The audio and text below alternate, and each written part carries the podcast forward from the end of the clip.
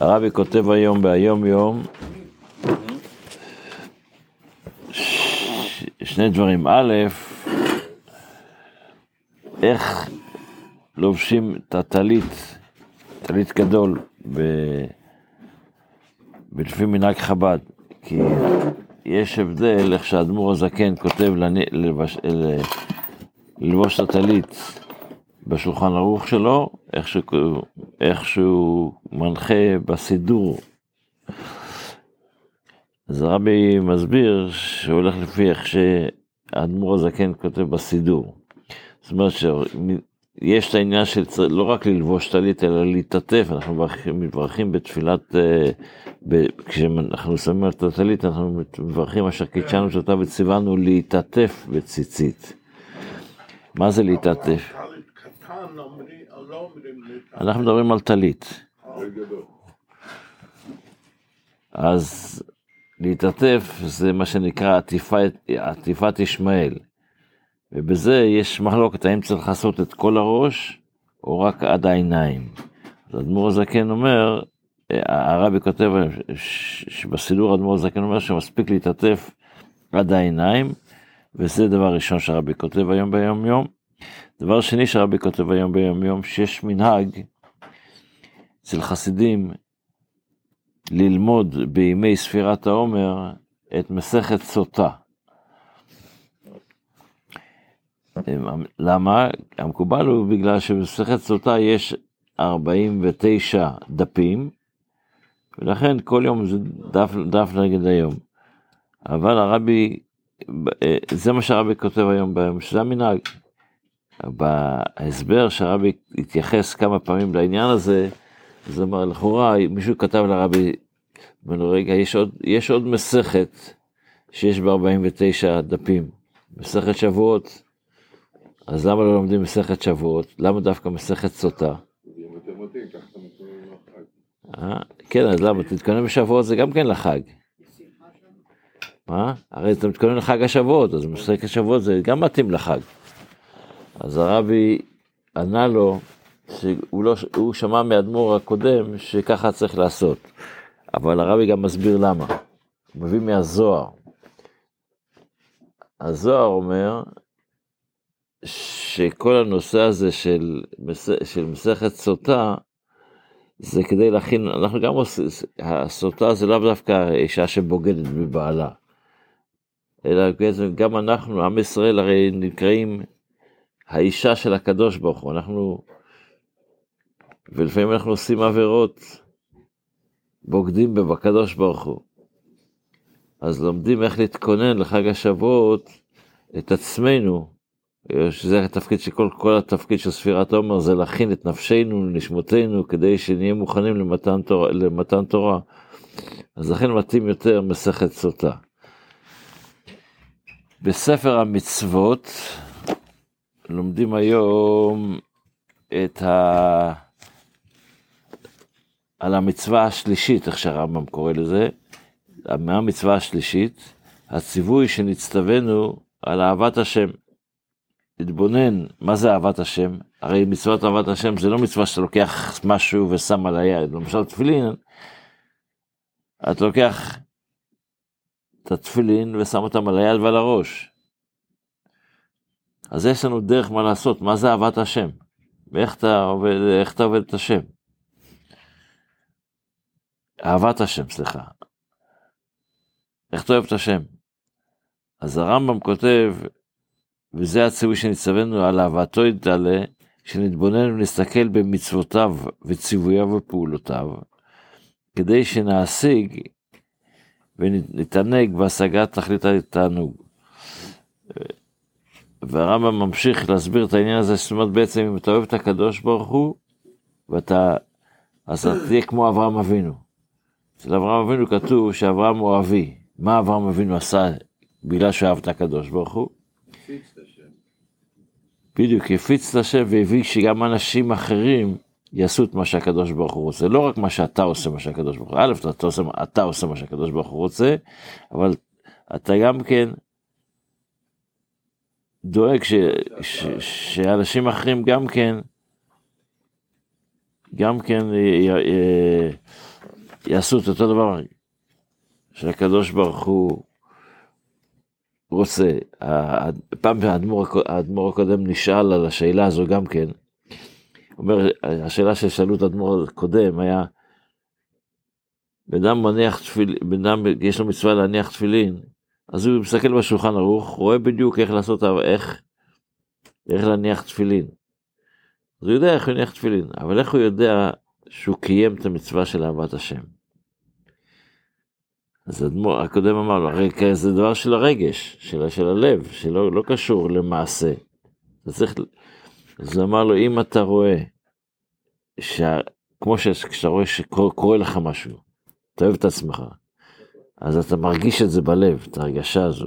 זה לא רק שזה תיאורט, אני אוהב אותך. צריך את ההרגשה, יש הרגשה פנימית כזו. אתה אוהב את הילדים שלך, אז אתה מרגיש שאם קורה להם משהו טוב, אתה שמח. אז גם כן, אם אתה רואה יהודי, רואה מה שקורה בעולם, שזה נגד הקדוש ברוך הוא, שיכאב לך. שיכ... ושאתה רואה שנעשה משהו שהקדוש ברוך הוא, שישמח את הקדוש ברוך הוא, אז אכפת לך, אז אתה אוהב. זה אהבת השם. אחרי זה לומדים גם את המצווה הרביעית, זה יראת השם. ויראת השם זה אותו רעיון, האם אכפת לך מה שקורה בעולם או לא? אם אתה רואה שבן אדם, בן אדם לא עושה את מה שהקדוש ברוך הוא רוצה ממנו, האם אכפת לך, תנסה להביא אותו למצב שכן יעשה את זה במצב הנכון, ותחשוב מה הקדוש ברוך הוא רוצה באותו רגע שתעשה, או לא. אז או ש... איך שאדמו"ר הזקן כותב בתניא, שיראת השם זה בעצם, הרי בן אדם יכול להגיע למצב שיגיד אוקיי, אני עושה עבירה, והוא יודע שהעבירה הזו מתנתקת מהקדוש, הוא מתנתק אותו מהקדוש ברוך הוא. אז הוא יגיד אוקיי אני אתנתק אבל אני יכול לעשות תשובה ולחבר חזרה. אבל אם אתה אוהב, אם אתה ירא מהקדוש ברוך הוא, אתה לא רוצה להתנתק מהקדוש ברוך הוא אפילו לרגע. נכון אתה יכול לעשות תשובה, נכון אתה יכול לעשות, אבל אפילו לרגע אחד אתה לא רוצה שזה יקרה. איך מספרים על הרבי, הרבי כשהיה בצרפת, בזמן יימח שמם הגרמנים נכנסו לצרפת, אז הם באו, עשו רישום איפה יש יהודים. וכשבאו לעשות הרישום בבית שהרבי גר בו, אז הרבי לא היה בבית. אבל למטה גר שם איזה אה, כומר, איש, איש כהונה לא יהודי. וכששאלו אותו מי גר למעלה, הוא אומר גם, אז הוא לא רצה להגיד לו יהודי, הוא ידע זה, אז הוא אמר לו, איש, גם למעלה גר איש כהונה. כמוני, איש כהונה, איש כהונה דת. כשהוא סיפר את זה לרבי, הרבי הלך ישר למטה של הגרמנים ואמר להם, אתם עשיתם רישום לא נכון. אני גר בכתובת הזו וזה יהודי, לא איש כהונה גוי. חס ושלום אפילו יחשבו שיש פה אפשרות, כי זה הנקודה, הנקודה היא להרגיש שאתה לא רוצה להתנתק מהקדוש ברוך הוא לרגע. אתה לא רוצה להתנתק מהקדוש ברוך הוא, זה יראת השם. והמצווה התשיעית, לומדים על, על קידוש השם. קידוש השם זה מצווה בפני עצמה, שכשבן אדם עושה משהו, והוא מצהיר אני אעשה בגלל שהקדוש ברוך אמר לעשות כך וכך, אני עושה את זה כך. לא אכפת לי מה, מה יהיה התוצאה של שיצא לי מזה, אני אפסיד, יכול להפסיד, יכול להפסיד אה, מזה, יכול זה, אבל קידוש השם זה, אתה עושה, יש בזה סיפור אולי קטן, שהיה פעם אה, חסיד של הרבי, הוא עדיין קיים, שהיה לו מפעל אה, פלסטיק בארץ, וכדי להרוויח מהמפעל הזה שזה יעבוד, אז צריך ייצוא. זה היה נושא לתערוכות שהיו באירופה ומייצג את הסחורה שלו. התערוכה היא בדרך כלל סוף השבוע. אז היה לוקח את הדוכן שלו, סוחר דוכן, מיום חמישי עד יום ראשון. אבל ביום שישי אחרי הצהריים היה שם פתק, היות שאני יהודי שומר תורה מצוות, אז בשבת אנחנו סגורים, אתה יכול לבוא או לפני, אתה יכול לבוא או לפני או אחרי. אז כשהוא כתב לרבי את הדבר הזה, אז הרבי ענה לו שהוא לא עושה טוב. שהוא לא ישים את הפתק ביום שישי, ישים את הפתק ב- ביום חמישי כבר, למה? כדי שיהודי ידע, כשבן אדם שמגיע ידע שהוא שומר שבת. הוא כבר מפיץ פה את אהבת השם, תהירת השם, הוא לא, הוא, זה קידוש השם, זה הכל ביחד שם. אתה, אתה מצהיר מראש, אני שומר שבת. לא משנה, לא רק ביום שבת תכתוב סגור בשבת. שכל השבוע יהיה כתוב סגור בשבת. זה הנקודה שלומדים היום ביום יום. אה, סליחה, בספר המצוות. בתפילה אנחנו עדיין בפתאום הקטורת. אז אה,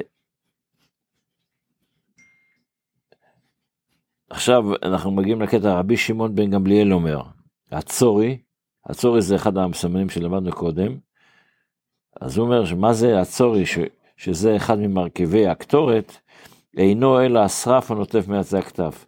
זה הנוזל שיוצא מעץ האפרסקמון, שזה, שזה מוספים לזה. הברית קרשינה, שזה סוג עשב, ש, ששורפים בו את הציפורן, למה, למה מוסיפים את זה? כדי שהחומר, בברית קרשינה הזה יש חומר מנקה.